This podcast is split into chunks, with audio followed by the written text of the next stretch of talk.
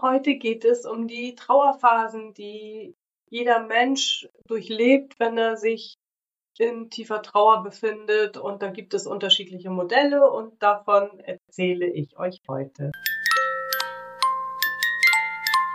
Hallo, ich bin Myrja, Expertin für Gesunddenken. Und das bin ich, weil mein Mann vor 5,5 Jahren gestorben ist und mich mit 2 Kindern zurückgelassen hat, weil ich seit über 23 Jahren eine MS-Diagnose habe und weil mein kleiner Sohn im Mai nach einem Verkehrsunfall mit 18 Jahren gestorben ist. Und das alles macht mich resilient, weil ich gesund denken kann.